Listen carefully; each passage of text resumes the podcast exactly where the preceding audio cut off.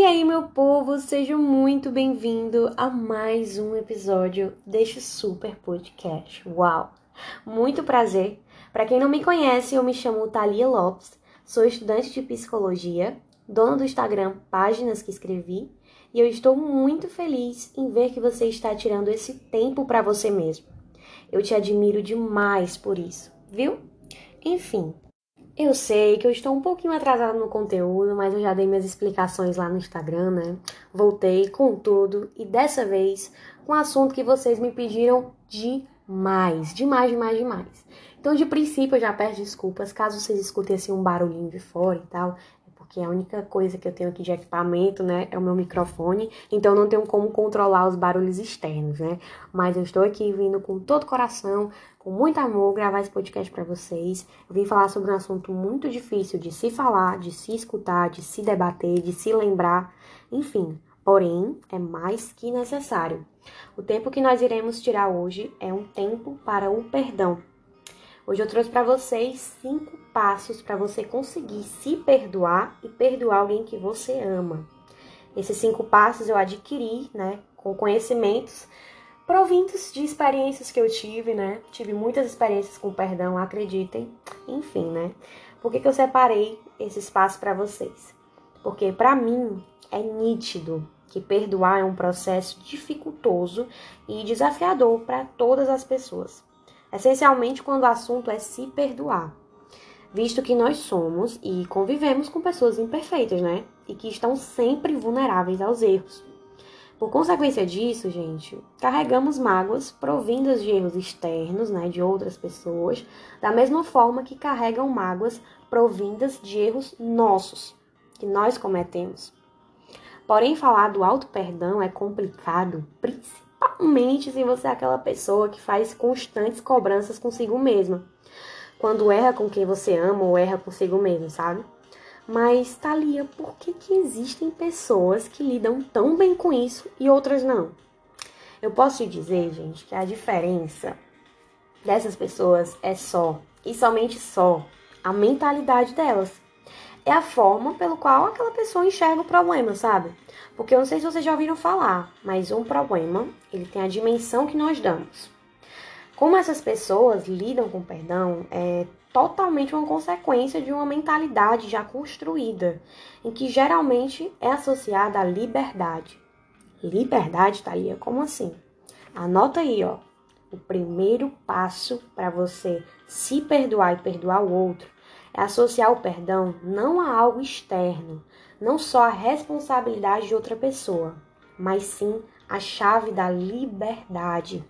Ser livre de um peso que você carrega e de um fardo que só você sabe o que é sentir. O segundo passo é acreditar fielmente que o perdão é uma decisão. É um passo para você deixar ir, deixar ir embora o que te fere, escolher não guardar aquilo para você, porque você, só você, tem esse poder de escolha. Pois a mágoa só vai ser aquilo que vai te limitar, te ferir sempre que há lembranças e te prender de viver coisas únicas, por ter uma barreira enorme te impedindo no meio do caminho. Por mais que existam feridas e mágoas, quando você decide perdoar, você abre as portas para que a felicidade entre, entendeu? O terceiro passo é entender que o perdão, assim como qualquer outra coisa, deve ter limites. Limites que eu digo são respeitar os seus limites, mesmo que o perdão seja de você consigo mesma. Da mesma forma, quando a vítima não é você, deve-se sim respeitar também os limites de quem foi magoado por você. Porque entender essa mágoa requer um tempo, ressignificar ela também requer um tempo. E quando você finalmente passa a olhar com outros olhos aquela situação, vai ter passado um tempo. O que eu quero dizer com isso é que você não é de jeito nenhum obrigado a seguir em um tempo que não é o seu. Porque perdoar, além de não ser uma prática fácil, também é muito individual. Então, perdoe, só que no seu tempo.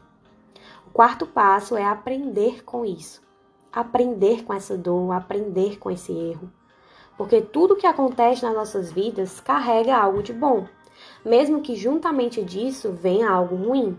Em tudo, tudo, tudo, tudo, você pode absorver aprendizados, desde não cometer mais os mesmos erros até não permitir que cometam novamente com você, entendendo que ninguém, ninguém vale o seu desequilíbrio emocional. Por fim, depois de realizar os quatro passos, você estará preparado para ir para o quinto. O quinto passo eu costumo chamar de metamorfose. É o momento em que você troca de ciclo, em que você entra em uma nova fase. Pois eu não sei vocês, tá? Mas quando eu passo por situações como essas e consigo superar, decidindo perdoar, me sentindo livre e respeitando os meus limites, eu sinto que eu estou entrando em um novo ciclo um ciclo cada vez mais maduro, experiente e forte. Forte porque eu aprendi o que é me permitir sentir aquilo e eu sei que dessa vez eu posso fazer diferente. Você é o escritor da sua própria vida. Quando você vira a página, mesmo que o lápis esteja desgastado e sua mão doendo, você tem a opção de não escrever mais ou a opção de descansar um pouco, pensar trocar de lápis e se permitir escrever mais uma página da sua vida. Bom, é com essa mensagem que eu finalizo esse episódio para vocês. Não esqueça de aplicar os cinco passos do perdão para aí sim você saber o que é viver livre e feliz. Até o próximo episódio. Um beijo.